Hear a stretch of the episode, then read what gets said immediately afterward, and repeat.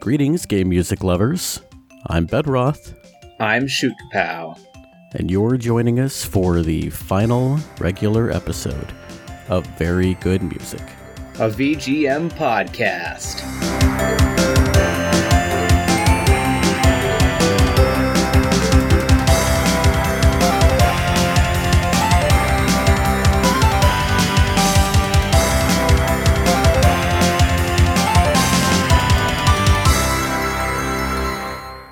Right, kiddo, welcome back. It's like a month later than I first expected it to be when I said when we would probably record this, but hey, that's kind of how it's been this year, huh? For real, yeah. It's been quite the year, and uh, now it's actually it's coming to a close. Yeah, yeah. The podcast and the year both are coming to a close. And um, so, yeah, we can talk a little um, about kind of what we've been up to. We'll save that for the end of the show because most of it's going to be plugs for stuff. Uh, we've just been doing holiday stuff otherwise. But what are we going to be talking about for our last regular episode today? We're going to be talking about some credits themes from video games. Themes to play when the staff names are rolling and all that fun stuff. Or Yep. in some cases, the uh, Kickstarter names. Yeah, or both. Yeah, just uh, Yeah. just depends. Uh, with with one exception that we'll talk about when we get to it. But uh, we also have a couple of tracks. Uh, I think, unbeknownst to you, one of the tracks that you chose was actually also a choice from Dusk. So I'm going to go ahead and let that kind of be their representation. I'll let you know when we get there. And one of one of my tracks that I had originally chosen, um, you actually chose. So I'm subbing in um, Prof. Jeff's pick for one of my picks. And Jeff actually has a testimonial when we get there that I'll go ahead and share in our Discord now so I don't forget. And when we get there, you can listen to it. Nice. Yeah, I thought this was an appropriate topic for you know when when I realized we were going to be winding this down. I really wanted us to go out with some some cool stuff, some cool thematic stuff, and so we did our our last levels episode, and then we did final bosses, and then last time we did ending themes which was a little tougher than I expected it to be. And now we are on to the credits, which is traditionally the last thing that you see in a game, and so I thought it fitting for this episode. And I'm going to let you go Yep. ahead and start us. Well, you can decide. Do you want to start us off or do you want to finish us off today? Uh, you know what? I think I'll go ahead and start us off. Cool. Sounds good. So, what are we going to be listening to first? Um, I think I'm gonna go ahead and, and play a more retro track this time. I'm gonna go with the Mega Man 3 end credits theme. Ah, nice. Good choice for a first pick. All right.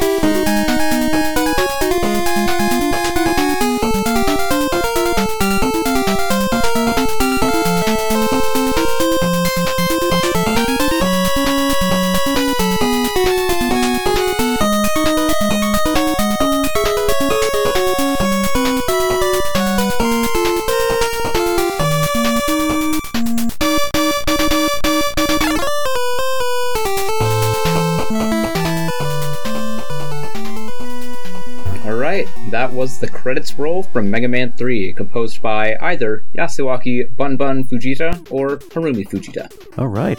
Oh, yeah, as a reminder to everyone, uh, we are going to revert back to our earlier uh, habit of seven tracks per person, and then uh, one closeout track after that. And um, we are going to actually, uh, instead of the five tracks person that we've been doing this year, thought that would be a fun way to close this out. Why did you choose the Mega Man 3 credits for one of your seven? Well, I really like the Mega Man 3 credits theme ever since uh, they joined the Brentalfloss Hall of Fame. Uh, it's been a it's been a song that's kind of been like in the back of my head.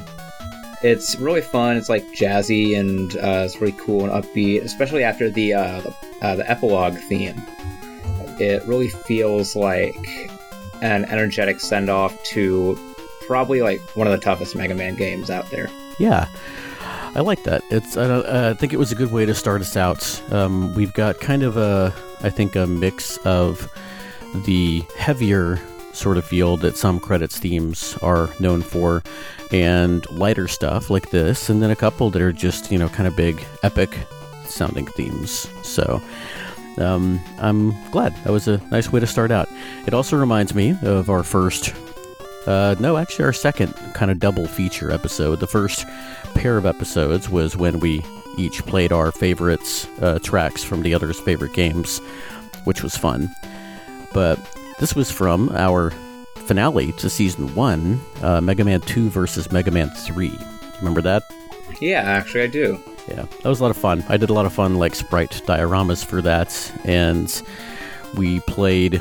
I think first we played the kind of incidental themes, like the the title, the stage select, uh, the boss battle credits, things like that. Um, in part one, then in part two, we did Robot Masters, or we might have mixed it up on that one. I might be getting that mixed up with what we did for Mega Man X. But either way, that was a that was a stacked episode because these games, both three and two and three, have some awesome awesome music. But personally, I, am glad you picked the credit roll from three because uh, I guess that means ultimately I win. Since I'm the, the three fan and you're the two fan, although we, we both like the other one, just not as much. Yeah. Well, maybe it's a stretch to say you like Mega Man 3. Uh, well, I, you like I the music. Mega Man you tolerate 3. the game. I don't. I tolerate Mega Man 3. I respect it as a game, and I like it to me. its music. Cool, cool, cool. Yeah, it's my favorite soundtrack from the Mega Man series, as I think people by now know. So, but yeah, we've got some other memories to share for the second track we're going to be listening to. For my first track of the night, we're going to take a listen to the staff roll from Dr. Robotnik's Mean Bean Machine. And this was Mm. composed by either Masanori Hikichi, Masayuki Nagao, uh, or yeah, one of those two people. Let's take a listen.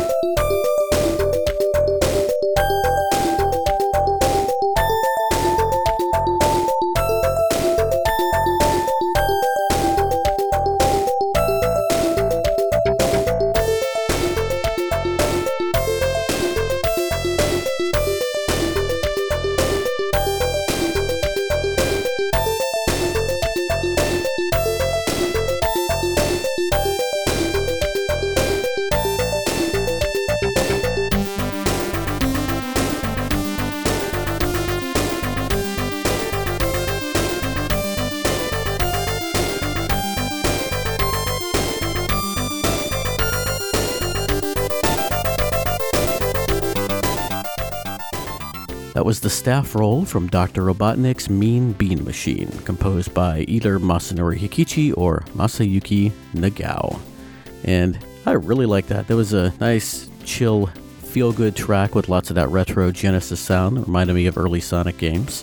What did you think about that track, Shoot? That was really chill. That was um quite a vibe. really like the uh, that the FM instrumentation there.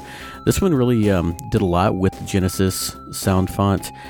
The Genesis can sometimes be really crunchy or gravelly or grungy, and sometimes that works really well. But when you want a slower or softer or just synthier piece of music, sometimes it's nice when they sort of dial that back and you get to focus on the melody and the, the sweeter sounding stuff. So, yeah. What does Dr. Robotnik's Mean Bean Machine make you think of? It makes me think of that one track that we played on an episode. It was like the two player battle track. Mm hmm. Yeah. I think, was that our grab bag episode? I can't remember which one we brought that to. It might have been. I'm not sure. Yeah. Kind of surprised when we did one of those. Uh, as I've mentioned previously, we are going to be leaving the door open for some other future episodes of VGM VGM. They're going to be like special stages or something like that. And uh, at least one of those is going to be another grab bag episode because that was fun. And it's nice to play music that doesn't really fit in anywhere else since our show has always been kind of thematic. Mean Bean Machine reminds me of that arcade that we went to last year. Yeah, it had the I thought of uh, that too. you know all the arcade machines, but it also had all the consoles set up to the TVs. And you actually Yeah, that was a lot of fun. Beat Mega Man Two. yeah, I we beat? Mega Man 2 in one sitting with no save states. nice.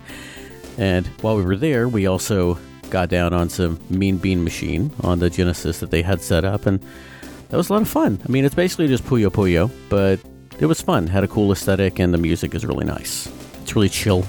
Yeah, it's really like smooth. This sounds really clean for Genesis, It does, yeah. and it's definitely got that retro Sonic feel. The flutes are nice.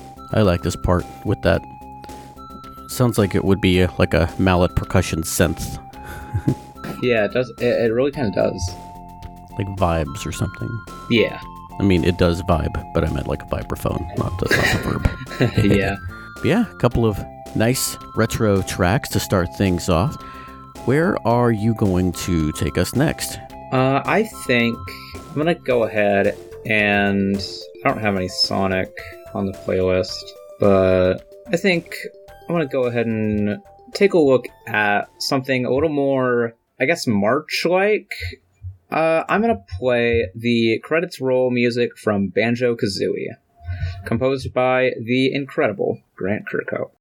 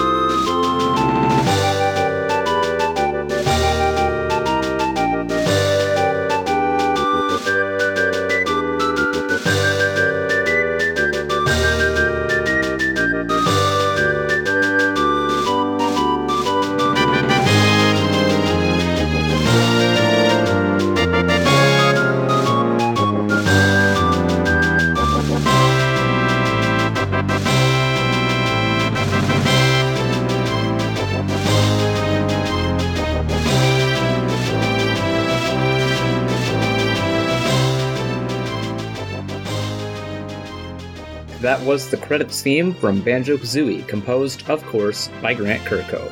Very, very nice. Uh, I mean, Banjo Kazooie, it's Grant Kirkhope. What are you going to do? Can't really go wrong with that. yep, that's true. Uh, I heard this theme a little while back when I was like listening through the Banjo Kazooie soundtrack, and I was like, "Yo, this is kind of a bomb." I could definitely hear this uh, during like a staff roll theme. Yeah, for sure. Um, it is a, uh, like you said, kind of a marchy feel, but it's got that main sort of banjo kazooie motif in it, and kind of fun to hear that in a different rhythm than I'm used to from either Smash or just from the times that we've played it. Um, we actually used the title theme from Banjo Kazooie as the background music for our very first trailer for the podcast. I guess first and only trailer for the podcast. So it's kind of a cool, nice uh, sort of. Don't know what I was thinking of. I guess symmetry is as good a word for it as anything. You know. Yeah. We used it at the beginning, and now we're using it here at the end. So, and we still haven't gotten too heavy, which I like. We've got a couple of longer uh, and somewhat heavier tracks coming up later on in the show. But I think I'm going to keep things kind of kind of light, a little bit funky, as we get into the uh, first listener pick we're going to be featuring. You know, Dusk was actually supposed to like deliver me the list of all the different uh, listeners that have recommended tracks because they're kind of you know um, running our social media stuff right now for us and collecting all that information, but haven't heard anything. So I guess for now we'll just uh, go ahead and play Jeff's listener pick. And Prof Jeff had a testimonial to share along with his pick. So why don't you go ahead and JukePal click on that link I posted in Discord and we can hear what Jeff had to say. All right. Yo, this is Prof Jeff, and uh, to be honest with you, I generally don't really like credit music that much. Um, it tends to be kind of weighty, uh, slow paced. There's a lot of seriousness and pomp, and so it ends up often turning out like a parade or a dirge, depending on how the story goes. There's always that sort of bittersweet element at the end, which isn't really my jam. Um, that said, I did f- manage to find a song I really liked, uh, the credit theme from Spark the Electric Jester, a 2017 Sonic like 2D platformer game for the Windows. Um, it reminds me of the good ending for Knuckles Chaotix for the 32X, um, which is appropriate because I mean, that's a great song. I've always loved Sonic. And in I think episode 11, my first joke on this show was that we would eventually do a Sonic episode called Rise of Lyrics, where we would talk about different movements and Sonic music and how we deal with the cheese. Um, there's still time to do that. Um, not in the near future, but eventually. Um, this song also has a really interesting soundscape, or at least I think it's interesting in that it's a mix of traditional instruments and synth. And it's also more nuanced than it appears, despite its very chill demeanor. Um, and there are things that I had either forgotten about or hadn't heard within the song uh, when I had beaten the game the first time. And for that, it's a good reminder of how much uh, listening to this podcast and getting into this world of VGM has sort of opened up my world and taught me to listen to music a bit closer. Um, and the song takes a surprisingly serious turn at the end. It has a little twist to it. And I also think that's really appropriate for the show because um, one of the things about VGM, VGM, which I've always loved, is that the music has never actually been the star of the show. It's been the father daughter relationship between uh, Bedroth and Shoot. And the song does end on a somber note, but it does leave room for more. And indeed, Spark has had two sequels since this song came out. Um, so without further ado, this is Ending Roll, composed by Falk Au Yeong, Funk Fiction, Andy Tunstall, James Landino, Michael Staple, and Paul Beathers, arranged by Falk Ah Young. Enjoy.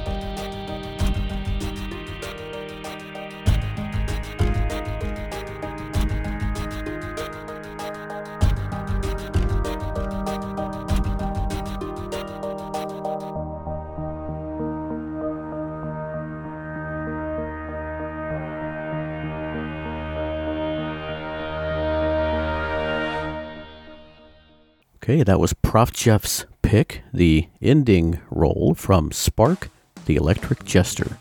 That was composed and arranged and performed by Falk Au Yeong, Andy Tunstall, James Landino, Michael Staple, Paul Beathers, Pejman Ruzbe, and Funk Fiction.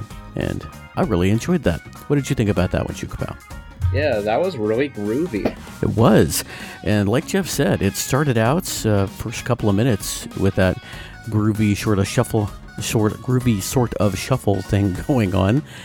And then it uh, did take kind of a kind of a dive into slower, sort of more thoughtful piece of music, and it ended on a on a real ethereal sort of lift at the end. That was really cool. Yeah. So, do you have any memories from Jeff being on the show with us? Um, yeah, there was the religion episode that one time. Yep, that was the that was the first time. Jeff joined us for, uh, I believe, uh, I think, oh yeah, uh, gaining religious exp, like a religious experience Oh, with yeah, Prof. Jeff, that. because yeah, at the time Jeff was a PhD student in religion, and now Jeff is a professor. He is Doctor Prof. Jeff of religion. Uh, the second time on the show, Jeff joined us to talk about platforming games, and I think we kept it to more like obscure platformers. I think you brought something from Meat Boy, and we had a good time on that episode. Prof. Jeff then joined us later for the Grant Kirkhope episode when we did our uh, so kind of a connection there to Banjo Kazooie. I didn't even think about that, but when, when we did our composer showcase on Grant Kirkhope, Jeff came back for that, and also joined me and Kung Fu Carlito on a uh, the Giant Robots episode, which you were not a part of, but it was still a lot of fun. And Jeff has been a really good friend of mine for over 10 years now. And I was really glad when he expressed interest in the podcast when we first started it, because I kind of feel like his involvement has helped sort of enrich the podcast experience for me. And also, I think the podcast has sort of added a new dimension to our friendship. So it's been really cool. What did you think about Prof. Jeff's message that he had to go along with the track? It was pretty accurate. That uh, I really felt like what he said while listening to that. Yeah, um, I think he led into the track very well, and those are some really nice things that he had to say about the show. How it's really, the music has always been a big part of it. I mean, it's called very good music, but it's really been about you and me sharing this music with each other. And uh, it, it kind of got me choked up a little bit. I was glad we had that song for me to get my composure back because it's been it's been a ride, uh, and it's been really cool watching you grow into the person that you've become. I mean, you were. Let me see. We started this in March of 2020. You were still wow, 14 when we started this podcast, that's crazy. and now you're 17 and a half. so, man, we've been doing this for a while. Yeah, mean, we have. 76 regular episodes, and then you add in the, I think, 11 bonus episodes we've had. Once we do enough special episodes to hit 100, we'll have to do something really special for that. Yep. But all right, uh, we are four tracks deep into our 14 track playlist, so let's go ahead and move things along. What have you got for us for your next track? I think I'm gonna go ahead and play. Let's play something a little more classic. I'm gonna hop back to another Brentalfloss track and play the Super Mario World ending, composed by Koji Kondo. Thank you.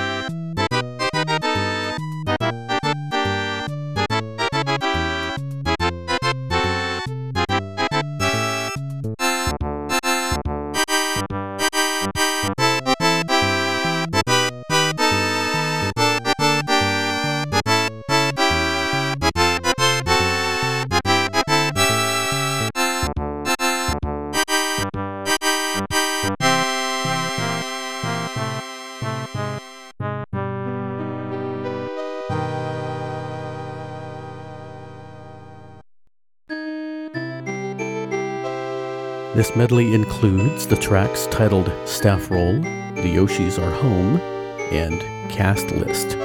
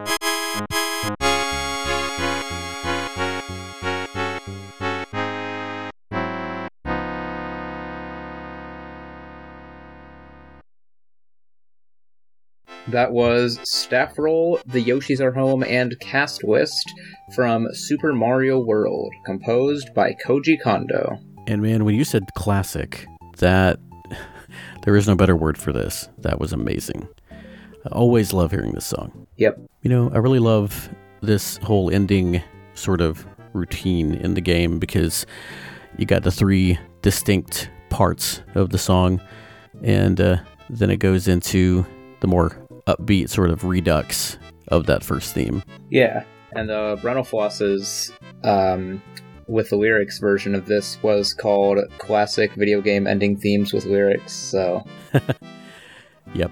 And there is a, uh, I guess now it would be considered a slightly off color joke when he talks about how your reward for beating the game is a, a list of names you can't even pronounce. and then Yeah. he goes down through the list. But you know what? It's a product of its time. It's not aimed at any person or people. It's just, you know, it actually recreates that feeling from when he and I were kids.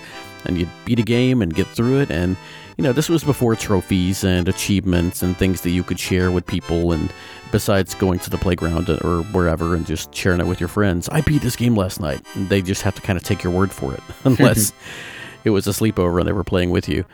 But yeah, it was a lot of fun. What do you think it is about this track? Because I know that you like this one a lot. What do you think it is about this track that you love so much? I don't know. There's just something about Koji Kondo's composing that is just so like satisfying to listen to. I think it's his like perfect balance of repetition and um uh, like originality, I guess. Because uh he I watched a video on it, 8-bit music theory. Uh you should all go Mhm. check him out because uh he's really, uh, really good. Uh but Yeah, I really enjoy 8-bit music theory. yeah, he talked about uh, how Koji Kondo's music uses like the same melodies for uh, like different measures, but like with different notes. And uh, I think that's part of what makes his music so like satisfying to listen to. Yeah, and his style is really perfect for for this kind of thing. And uh, not to the same extent, but kind of like Spark the Electric Jester. This this had a mix of the happy, bubbly, upbeat stuff and a little bit of a, a quieter, not really somber, but more uh, composed moments at the end. No pun intended. And yeah, this is it's been really cool, and we've had a nice spread of uh, of publishers so far as well. We've had Capcom, Sega, Rare. We had an indie game, and now we've got Nintendo. So this has been so far uh, kind of a banger of an episode. What do you say we keep going? Yeah, let's uh, go ahead and continue. All right. Well, we're going to go ahead and play kind of a heavy hitter. Uh, this is the slowest theme that we played so far, getting into some of that somber. I don't really know. I wouldn't call it depressed. I actually think it's really hopeful and really sweet. But the more um, the slower style that Prof Jeff was talking about, and I believe it's also going to be the longest track that we have played so far. Let me check the official time here. It might actually be the longest track of the entire episode. It is clocking in at 4 minutes and 21 seconds, so about the same length as that Spark the Electric Jester track, not a little shorter. It is the longest one so far, but I'm going to stop burying the lead. We have uh, featured this on the show before. I don't think it was on a regular episode. It was on a bonus episode uh, uh, when I was talking about VGM podcasts. I know that you know and love this song. We're going to listen to Too Far Away Times from Chrono Trigger.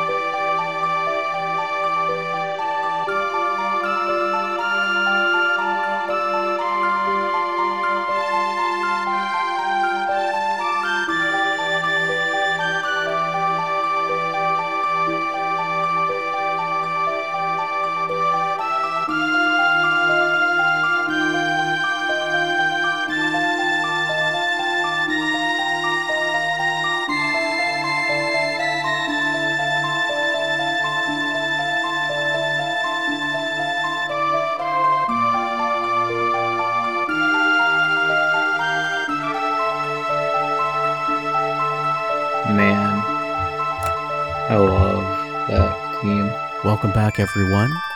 We just came back from Too Far Away Times from a Chrono Trigger, composed by Yasunori Mitsuda. Absolute banger. I love Chrono Trigger so much. It's just such a good game. It is. I mean, it's still one of the best of all time. And uh, I I really don't know what more there is to say about Chrono Trigger that we haven't already said, but I'm going to say some things anyway. This game was one of the first really deep experiences that I had with video games. I borrowed it from a friend of mine, and he let me keep it for a long time. And I appreciated the music back then. I don't recall taking special notice of it, but I I generally enjoyed the music when I was playing games back then. But I still remember the impact this game had on me. And I've played it uh, on the SNES, I've played it on the DS, I've played it on PC. And it just has so much like so much replay value. There's so much that you can get out of the story, these amazing characters, and the wonderful, wonderful music. And I always like sharing stuff from Chrono Trigger and Yasunori Mitsuda because it's something that you and I both share. Uh, Mitsuda is somebody who I kind of I kind of introduced you to, but you this is one of the ones that you really got into when you saw Chugga Conroy play through it, right? Yeah.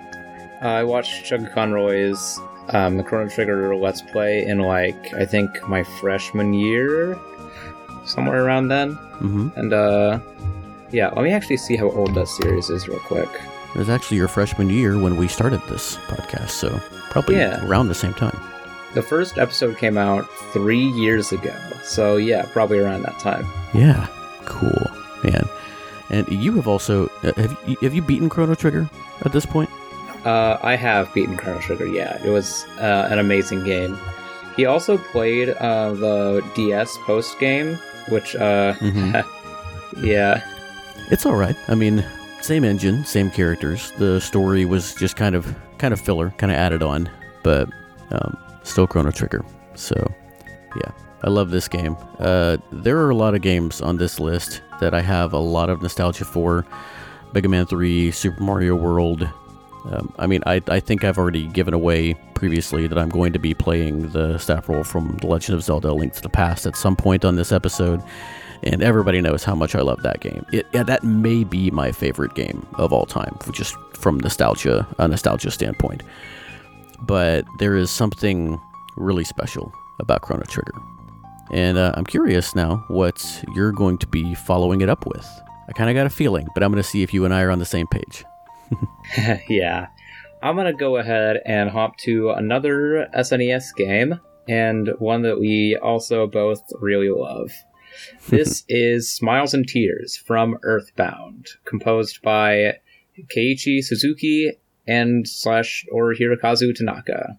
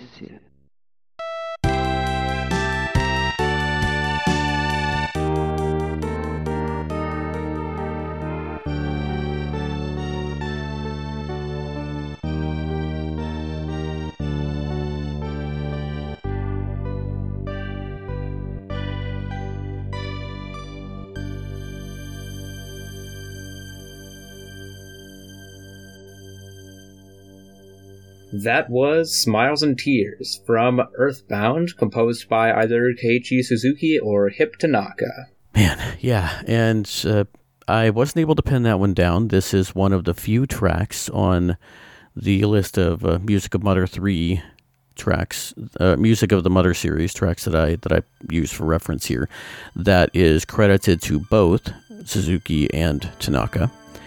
But man, what an amazing track! it's such a banger. I love Earthbound so much. Earthbound and Mother 3 are probably two of my favorite games. Yeah, you have good taste. I think the one-two punch of Trigger, uh, Chrono Trigger, and then this one uh, is really starting to get to me a little bit. Definitely. Why did you choose this one over the Mother 3 credits theme? Well, this one's just always felt well, that's the thing is like the the gameplay and like story of Mother Mother 3 has always felt more like memorable to me, but there's just something about Earthbound's music that I like Shogo Sakai did a really good job on Mother 3, but there's really just no outdoing Earthbound's music. It's just so good it was really it, it, it was a movement in a different direction and he took and built on what was there and made something that was really special but also kind of unique from what Tanaka and Suzuki had done on the first two soundtracks. And for me, I'm really glad you chose Earthbound because this is the game that I have the nostalgia for. I have played through most of Mother 3. I have not beaten it, but I have beaten Earthbound probably at least 10 times, maybe as many as 20. I played this game a lot when I was a kid, and I've beaten it a few times over the years as an adult too. And you've beaten this one as well, right? Yep. Just once, or have you gone back to it? Uh, multiple times. Yeah. it's just. Uh, there is something so timeless about a group of kids going on an adventure to save the world. That's why you see the motif in so many different things. What do you think is your favorite Earthbound related memory? Hmm. Well, there was that one time uh, I was playing through Earthbound and I got to the Stonehenge base and I was like, all right, time to do this, I guess. And so I was just going through it normally and I I reached the room where you grind for the Sword of Kings and I started like going through it normally and third Starman Super, I got the Sword of Kings. And I bet it's never happened again. it's never happened again. I think one time when I was in college and I had fast forward on the emulator I was using, I got the Sword of Kings. There has been no other time when I had the patience to do that, so kudos. and I've never had the patience to get all of Poo's special weapons and stuff. So uh, I think I've actually recently shared my favorite memory of Earthbound. It's when I got to the end and I was playing with a friend, and Paula prayed, and you know everything happens when all the characters start praying for you, and then it says the players, uh, the player starts praying, and that was a really really cool moment. But I think just playing this with my friend, and just the it was so different than anything else I had ever played because I'd never really played an RPG before, and this was a really, really nice window into that world. So, guess all that to say, excellent pick. Thank you so much for bringing that. And now, you know what? I think I'm going to go ahead and bring, we're going to round out this SNES block with a uh, third classic track. This is another Koji Kondo piece, the staff roll from The Legend of Zelda A Link to the Past.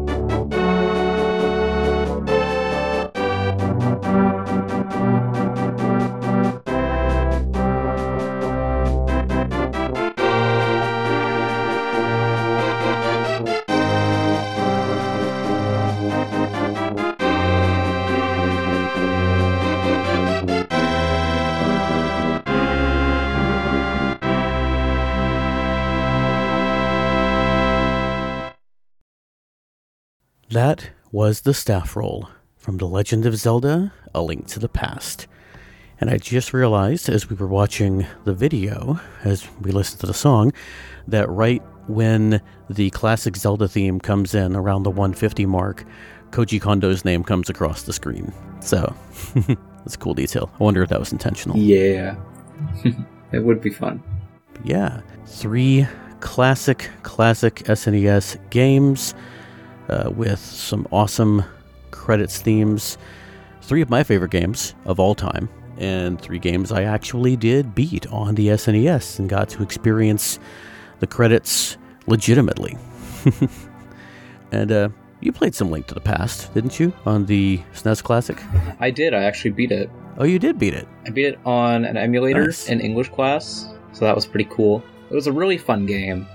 It is, and it's not as long, not as, as much of a time suck as uh, um, an RPG, so like Chrono Trigger and Earthbound, and so it's got a lot of replay value, and it's just so charming. It's so colorful. The music is so great. Yeah, Yeah, Just- it's a really cool game. I liked it better than Ocarina of Time. yeah. Did you beat Ocarina as well? No, I never beat it. Well, I I don't really know if I can blame you. In retrospect, there are some parts where Ocarina got a little bit clunky and a little hard to sort of navigate. A Link to the Past was never that. There were some parts where, you know, you had to kind of figure out what to do next, but it always played really, really smoothly. Everything did what it was supposed to do. And just with the transition to 3D into the N64, uh, and uh, Ocarina of Time was a massively ambitious game, and what they were able to do with it was was crazy. And uh, the music in Ocarina of Time is also fantastic, and I have a lot of really really great memories of Ocarina. It was super impressive, but pound for pound, I just I have gradually joined the camp that believes that A Link to the Past is a better game. So we've had a lot of kind of somber stuff these last few tracks. Do you have anything left on your list that could be kind of an antidote to that? Yeah, you know what? I have one track that I've been waiting to play for just the right moment. This is Last Goodbye from Undertale, composed by, of course, Toby Fox.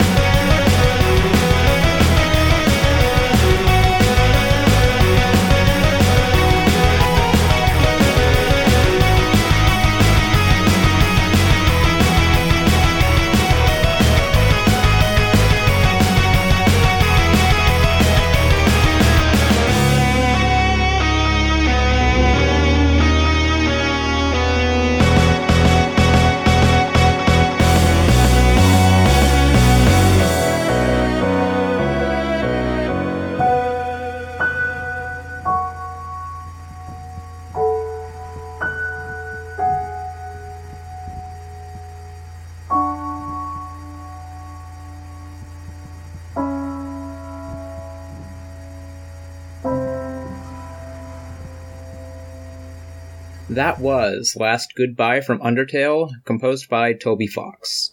This is the theme that plays during the Kickstarter names, uh, sort of like bullet hell kind of section, where Mhm. uh, basically you control your soul and you're going around trying to avoid all of the Kickstarter names.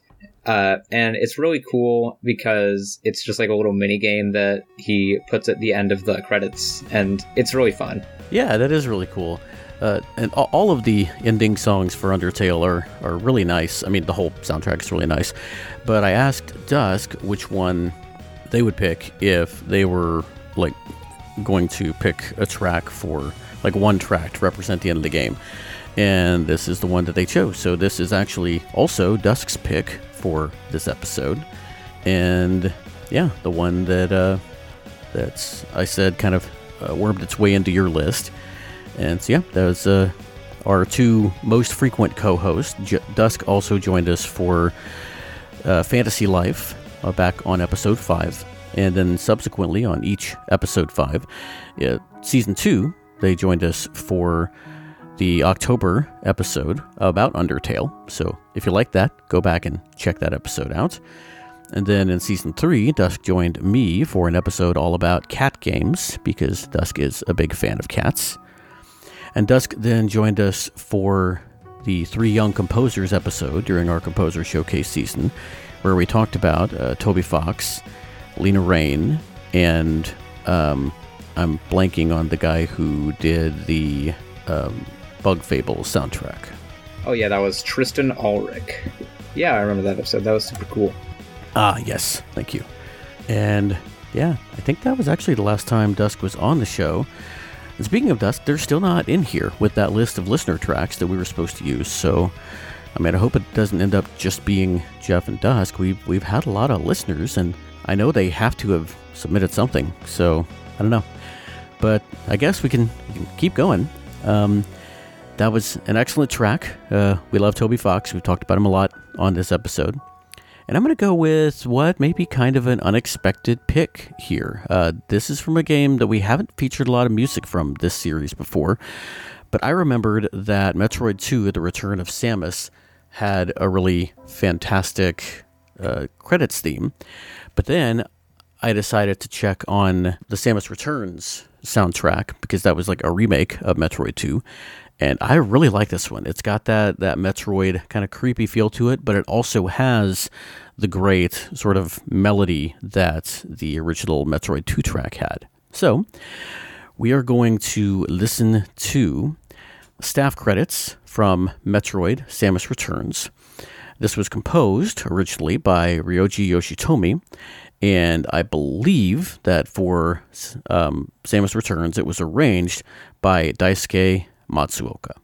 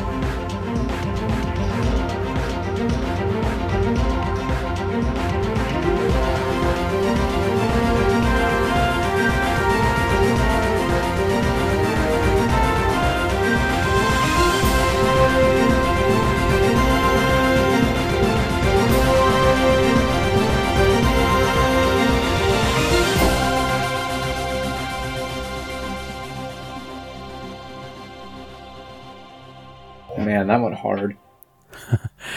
I know, right? Like the dark horse entry for the episode. yeah.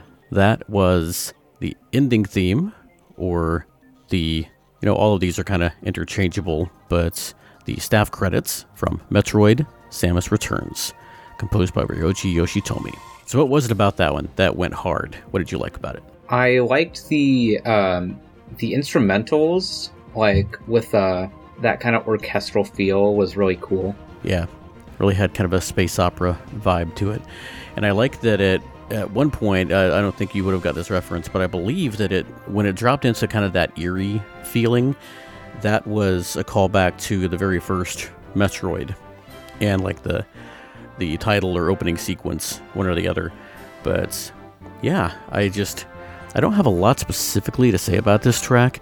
The Metroid series is I mean, it's of course it's really great. I haven't played a whole lot of it. I never even finished Super Metroid, which a lot of people say is the best one, and I've never played a Metroid Prime game. So this, it's safe to say that this series is not really in my like uh, book of experience, I guess. But the music is always um, I, have always really liked it. It was nice when I came across a podcast that was celebrating the music of Metroid. Uh, what if anything, do you know? Like, do you have any experience at all with the Metroid series? Uh, I played a little bit of Super Metroid at one point. Yeah, that's it.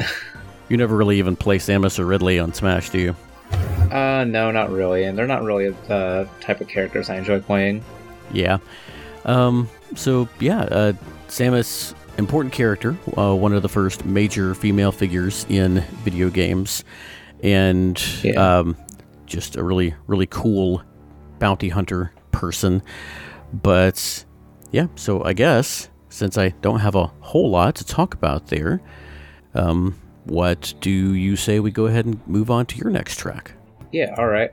Um, I'm gonna go ahead and play. It's a bit of a tough choice, but I'm gonna go with the Pokemon Emerald version credits theme, composed by Junichi Masuda and uh, Pokemon Emerald is also composed by Go Ichinose, uh, Morikazu Aoki, and Hitomi Sato.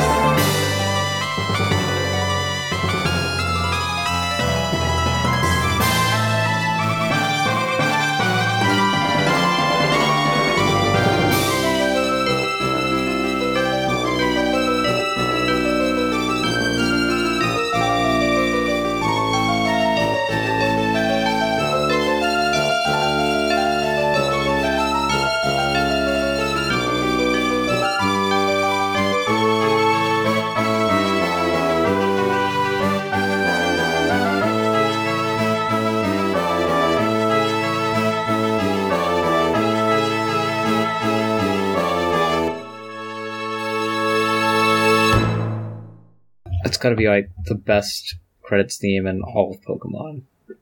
That was really, really nice. That was the ending theme from Pokemon Emerald version, composed by Junichi Masuda, and uh, the rest of the game was also composed by Go Ichinose, Morikazu Aoki, and Hitomi Sato. Right. And uh, so back into the sort of um, slower and more heartfelt territory. Very, very nice pick, Shukapow. Uh, so I guess now is the part of the show where you talk about Pokemon for a while and your memories of Pokemon, and then tell us why you picked this one out of all of the credits themes that you have heard in game. The GBA Pokemon games have been special to me because I'm able to emulate GBA games like in browser on my school Chromebook, so uh, I played them quite a bit over the years. Mostly Pokemon Fire Red and Leaf Green, but I have played Gen 3 more recently, and uh, I actually beat Pokemon Emerald twice now. I beat it recently, and it was a lot of fun. I I love the Gen 3 Pokemon games, and this theme is it's really fitting for the end of this game. And really fitting for the end of this podcast. This was really, really nice. Do you have anything? Was Ruby, Sapphire, Emerald were those the only GBA Pokemon games? I think uh, Ruby, Sapphire, Emerald, Fire Red, and Leaf Green. Those five. Oh, I'm pretty yeah, sure those were the only five. But there might have been more. That oh, there was uh, Mystery Dungeon. Okay. Man, your knowledge of Pokemon still kind of astounds me.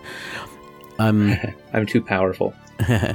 I'm pleased that you started out with Pikmin on your YouTube channel because it's kind of uh, a less, you know, it's not as popular as things like Undertale and Pokemon. But uh, and you've gotten into some other stuff. But I'm kind of surprised that other than your black and white Nuzlocke, you haven't really done a lot of Pokemon content on the channel yet. Yeah, um, from the Nuzlocke, and that's about it. That was a really nice track. Um, uh, it had a sort of sweeping, you know, looking back, nostalgic kind of feel to it, and know, quintessential credits music. I could definitely see that playing over a staff roll, and the video that showed like the kids riding the bikes and stuff. That was cool too.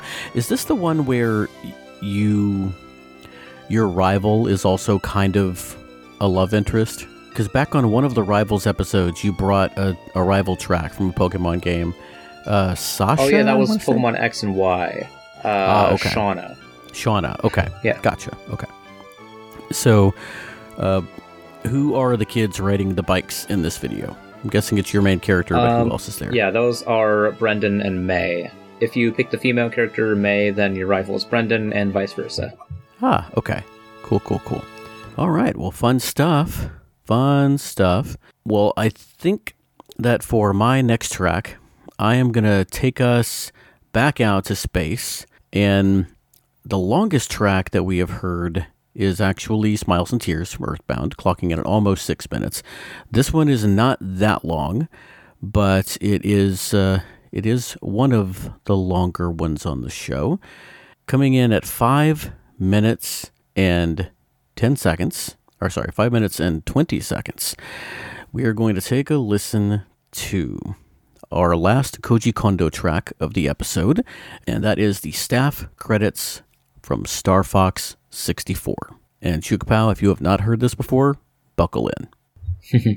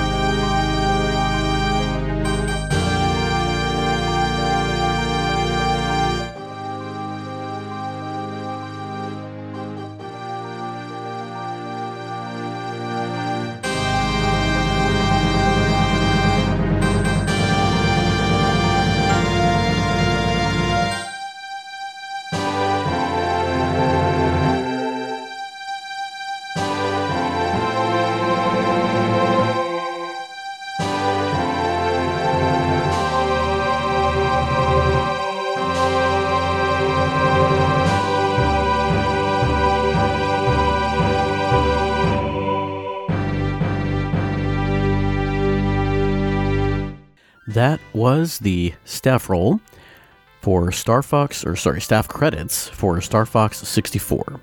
That was composed by Koji Kondo, and Star Fox 64 was also the very first work uh, at Nintendo, or I think possibly ever, for one of your favorite composers, Hajime Wakai. All right. Wow. Yeah, that felt to me a lot like Ocarina of Time, actually, like the Hyrule Field theme, you know? Yeah, especially at the beginning. Um, and uh, after that, it was it was. It, I can't listen to this track without seeing all of the um, like the things that are happening in the game. uh, so Star Fox is flying back to Corneria, the the team, not not just the guy. Um, the whole team is flying back to Corneria, and then they land and they're walking through this big um, like theater, and they're awarded medals by General Pepper, and then the four of them all just kind of run off into the sunset, and it's the running scene it's a little silly because it's these four very polygonal um, anthropomorphic animal guys uh, running and it looks like they're kind of having a race. But the song itself is also slightly silly with those uh, um, very synthesized uh, male choir hits at the end oh but man this is a cool theme and especially for its time it goes a lot of places well, uh, I do like when like the main Star Fox theme, like the do do do do do do oh, comes yeah. in at the end. It's really cool. Mm-hmm. Uh, those samples reminded me a lot of um, Ocarina of Time, as I said, uh, because um, it's the same sound fonts, you know. Yeah, for sure. Really I think cool. uh, I think Kondo was using a lot of the same uh, samples that he used for Ocarina of Time, and like you said, the intro um, melodically very reminiscent of things like Hyrule Field. Um, Yeah. the do do do do do do do. Although that's like you said, that's just the Star Fox theme. Anyway, um, you definitely hear a lot of Kondo in this, and um, Kondo was not the original Star Fox composer. The composer for the first two Star Fox games was um, uh, man, I used to have this memorized. Uh, Hajime Hirasawa. That's what I thought. And then uh, Hirasawa went on to do other things. And so Kondo was tapped to do the soundtrack for the 64 bit outing of the series, which is. I haven't played much past Star Fox 64, but it is my favorite game from the series. It's one of my, um, probably my favorite uh, game that involves shooting or like going into the screen. Um, it is a really, really cool experience, really smooth, lots of replay value. Uh, I played this game quite a bit. If it wasn't on my favorites episode, then it was close. Um, very, very cool game. I like it a lot. Uh, you have not played this game before, have you? I have not. I actually haven't played any Star Fox game. We do actually own it on either the Wii or the Wii U, and we own the original Star Fox on the SNES Classic. So if you ever want to fire them up, they're there. All right. All right. Well, you know, I'm curious uh, because you have played all but one of your tracks, and in every other episode um, of these final four, you have brought something from Kirby's Return to Dreamland. That is correct. Uh, but you don't have any. Uh, you haven't had any Kirby on this episode yet. I have not because I've been saving the best for last.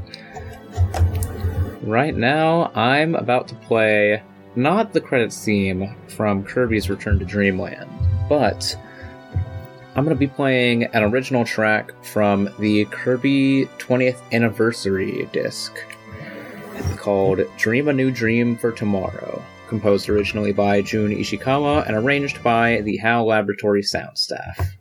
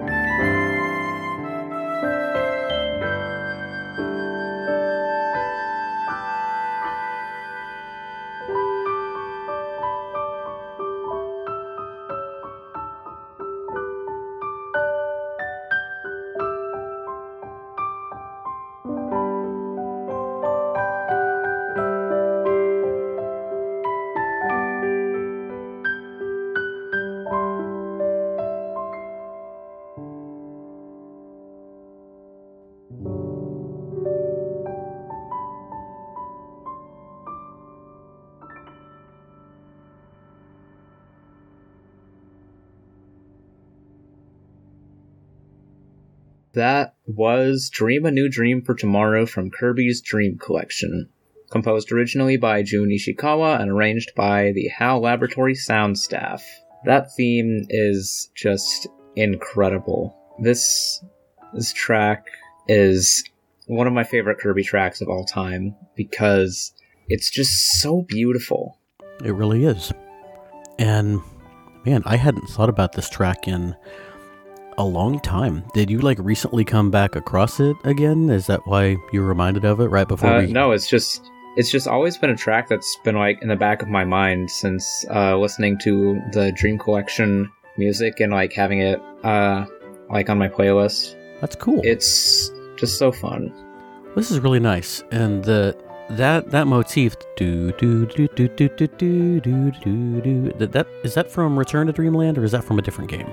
I think it's like the ending theme from I want to say Kirby's Adventure. You know what? No, that is the ending theme from Kirby's Dreamland. Man, how did I forget that? oh yeah, Man, I've beaten Kirby's Dreamland so many times. You can beat it in like 20 minutes. it's crazy. And uh, well, Wow. we, we do own it. It's on that, that Kirby disc. Yeah, so, that's true. man. Well, that's so cool because it, is. I mean, hey, that means it is a credits theme. This is originally the ending credits for Kirby's Dreamland. So, and it's come full circle. That's the phrase I was looking for earlier because now this is a modern rendition of it. And man, what a nice pick. I think if we were going to end on kind of a slow or somber note, then that would be the perfect track to end on. But you know what? I kind of wanted to end things on kind of a livelier, more upbeat and happy note. And there's always been kind of a rotation of tracks that I thought would be perfect to close the show out with. Uh, all of those tracks have actually made it onto this playlist. Uh, one of them is the ending theme for Super Mario World. Another is the staff roll from The Legend of Zelda: A Link to the Past. One of them is the staff roll for Super Mario 64, which is what I think I'm going to use for our blooper reel. But the other one is the one I'm actually using is our last official in episode pick for this show. And wow, that kind of just hit me as I said that. Um, even if Wow. does does come through with the uh, the listener list, this track that we're about to play is the last track for the regular run of the podcast that either you or I are picking. Yeah. I gotta sit with that for a second. That means that Kirby track was the last regular in episode track that you picked. That's true. Are you happy with your choice? Yeah, I gotta say I am. Well, you know, I think I'm happy with mine too. This one starts out a, a little slow and a little sweet, but then it really picks up. And I remember getting to this part in the game, and it was it was just really cool. But over the years, this track has really really grown on me. And if none of you have heard it before, um, hope you enjoy it. If you have heard it before, maybe this listen will give you a new appreciation for it. Closing out our final episode of the podcast, and we will be back to talk when this is done. But closing out the final episode is Daisy and Staff Roll from Super Mario Land, composed by Hirokazu Hip Tanaka.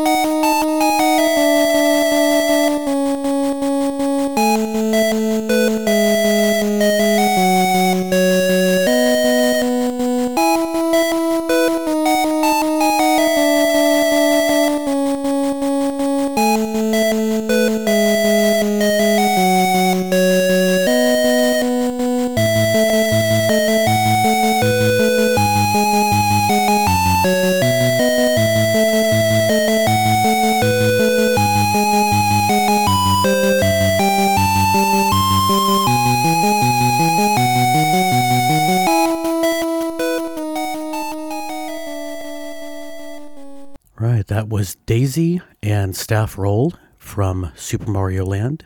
And that was our second appearance of the night by Hirokazu Hip Tanaka. And Wow. I'm a little emotional, kid. there is something so wholesome about that track. For real. Something just so innocent and fun. It's not a very long piece. Um, it's not overly complex. It definitely is a lot more like inspiring than I feel like Mario's first little adventure on the Game Boy needed to be. Um, Super Mario Land was not a, in and of itself, was not a revolutionary experience. It was, it was a really amazing game in that it was the first game of its type to be able to be played portably. And the music in it is really fun. I really like Tanaka's take on Mario. But there's something about this track that just encompasses the entire feeling that I was going for when I started this show with you. And when I was listening to it, I just kept thinking back over the times when we recorded, back when your voice wasn't quite so deep. Yeah. and you were still learning about uh, a lot of this stuff. And then I look at where you are now and all the stuff you've accomplished, and I think about the friends that I have gained over the last few years of actually being a VGM podcaster and um, sort of, um, I guess, increasing my presence in the scene from when I was a listener and a fan. and pretty emotional. Um, what did you think about that track?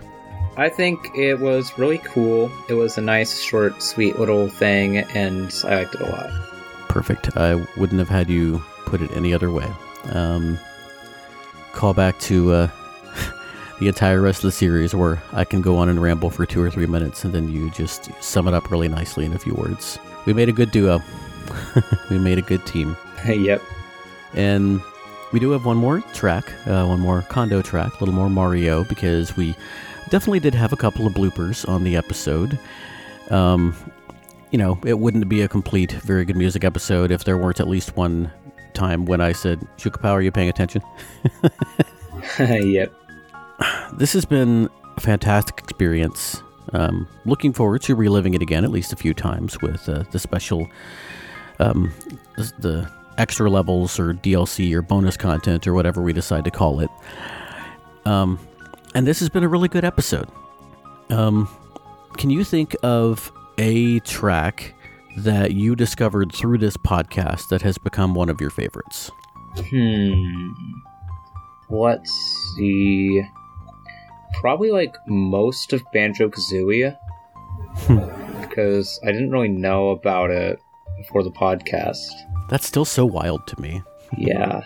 I think for me, if I had to narrow down a single track that I'm really glad I found in this podcast, that's really hard, but the one that always comes to mind first is the power plant stage, Sparkling Scorpio from Mega Man X Corrupted. Hmm, yeah. That that such a banging track. And um well, I guess we can give Dusk a little more time. Um still not quite sure why they're not here yet, but uh to talk a little bit about um, you know we're not going anywhere. We're still around. We're still available. And uh, you and i will still be heard on podcasts together in the future. But we are kind of splitting off and going our separate ways on the internet. Uh, what are some things that that you're doing right now that you want people to know about? And of course there will be links in the show notes. I am currently on YouTube. I am doing a lot of Pikmin content and some other gaming stuff like uh, Pokemon, Minecraft, a lot of just my own stuff, and it's a lot of fun. And you can go and check me out over there if you like incredibly funny and high quality YouTube content. That's a lie. I really think that. Um, uh, I mean, I, I I would call it high quality. I'm obviously biased, and you know the, the hardware and the equipment is going to improve over time. But you've really got something special. I I like your commentary a lot. I especially have enjoyed your Minecraft playthrough. It's a lot of fun, and Yeah, the fun. editing I think is really impressive. You could tell that you've picked up a lot of things and watching all that YouTube over the years. It's nice to know that it wasn't for nothing. Um, and I really like your retrospective episodes, like the the nostalgia ones. I don't know if you have a name for them yet, but like you talked about um, some of your earliest gaming memories in one episode, I think. Uh, you talked about uh, you just recently did an Undertale kind of retrospective after you finished your playthrough, and I really like those episodes a lot, the more editorial ones. Yeah. Um, those the Undertale retrospective. I'm kind of thinking of doing every time I finish a run. Uh, like a series. I want to make like a little quick video essay on uh, the game, just to like talk about it, kind of wrap uh, wrap up the wrap up the series a little bit. Cool. Um, well, so you can find uh, Shukapow on YouTube. I will link to the correct channel in the show notes. Um, I am currently doing two other podcasts. I have a cat in front of me. Hold on. Blooper reel. even even heard her there for a second. Um, I'm doing the movie bar every month, mostly every month, with the Dyad, where we talk about legal films. Uh, he is a lawyer, so he brings sort of some expert opinion to that, and I just kind of talk about movies, which is fun. And uh, I still have to edit that show, but it's only once a month, and there's no music, so it's not as as time consuming and I still get my I get to scratch that BGM itch every week with Brian on BG Media, uh, mostly every week. Um, I'm kind of on there every other week for a lot of the year, but there are times when I get to do it every every week, and we have a lot of fun on there, a lot of great music. So if you are still wanting to listen to more VGM, but this has been kind of your sole or primary podcast for that, check out BG Mania with me and Brian. That's Brian with a Y. Um, I think he would want me to say that. And uh, again, I'll link to those podcasts in the show notes as well. I'm also still going to be involved in what I I looks like may be the, a yearly Masters of BGM event every summer. We're already talking about doing that again, although we're still discussing what form it's going to take and I'm really glad I'm still going to be part of this great community. Um, and I really wish that uh, you know we'd gotten to hear from more of them on the episode, but Dusk is uh, still not here. So, um, well, Shukapow, do you have anything? Do you have any closing remarks? Any like last stuff to, to say on the show? Um, I compose music, and I'm I also have a Twitter account at Shootkapow and uh, I am also now Shoot Kapow on Flat.io. Cool. Uh, no longer loitering for Smash. We'll see if it ever happens. Yeah, I'll keep the hope up. Uh, anything you would like to say to our listeners? Oh yeah, thanks for listening. also, did you know that the the Matthew Lillard got casted as Springtrap in the FNAF movie? Uh, I I don't know what any of those words mean, but that's really cool. Yeah, the the actor for Shaggy got casted as the main villain in FNAF. Wow, I don't think I even knew they were making a FNAF movie, but that's really cool. Um, fun stuff. Uh, well, Shukapow, that that succinct and bizarre little note was was perfect as your uh, I guess last like vocal contribution to the show. Oh, oh, you're you're finally here. What what took you so long? Uh, sorry I'm late, but uh, you asked me to get that list for you, and it turns out there were so many requests that you guys unlocked a secret special ending. Whoa, what? Let me see that list. Oh, oh man, there's some awesome stuff on there. That's like you got oh Shuka Powder's Tales of Symphonia on this list. No way. Yeah, Portal is on here. Sonic Adventure 2. Looks like RJ brought that one. Um, ooh, more Kirby. We got the staff roll from Kirby's Dream Land 3. Man, Mega Man. There's a lot of really cool stuff on here. Well, yeah, obviously, well, special ending. Shukapow, we unlocked a special ending. That's crazy. That means there's going to be another episode. Yeah, 100% I mean, completion brain, go burr. Yeah, uh, I already said there was going to be more stuff, but man, I didn't quite realize it was going to be so soon. Well, all right. Well, everyone who was expecting to hear uh, a pick that, that you picked on this episode, um, sorry that you have to, to wait a little longer, but it looks like we're going to have a jam packed, awesome episode full of listener picks. And uh, man, I'm going to have to start working on this soon. We're going to try to get that up for you here in the next week. So uh, maybe we can close out the year with a bunch of bangers that all of you got together to uh, to share with us. Wow, what a cool way to end this episode. Well, Dusk, uh, while you're here, do you have any do you have any memories of like being on a show or anything you wanna wanna talk about? Go play Fantasy Life. It's on the 3DS. Do that. Once again, coming full circle to the very first game that Dusk ever talked about with us. Well, all right then. I do want to give one more shout out to some very special folks who have been with us on this uh, this sort of I don't want to say journey because the messenger has the VGM journey, but on this podcasting trip that you this road trip that you and I have gone on, Shukapow. Um, speaking of the messenger, uh, I want to mention the patrons that we had while we had a Patreon. Alex Messenger, host of a VGM journey. The Last Rican, host of the VGM Fight Club and Senpai's Playlist, and also the Uematsuplex podcast uh, about wrestling. Um, Ryan Steele, composer of Catlandia, Crisis at Fort Pawprint. Kung Fu Carlito, host of Heroes 3 Adventures in Asian Cinema. Forrest Shamlian, uh, the creator of Castle Corp and The Bomb Show on YouTube, which are still up. Uh, Forrest has moved on to some other very fulfilling things, but uh, the episodes that are up there are a lot of fun. You can go check them out. And also, um, Sprintcade and Nathan Cooper. Thank you guys so much.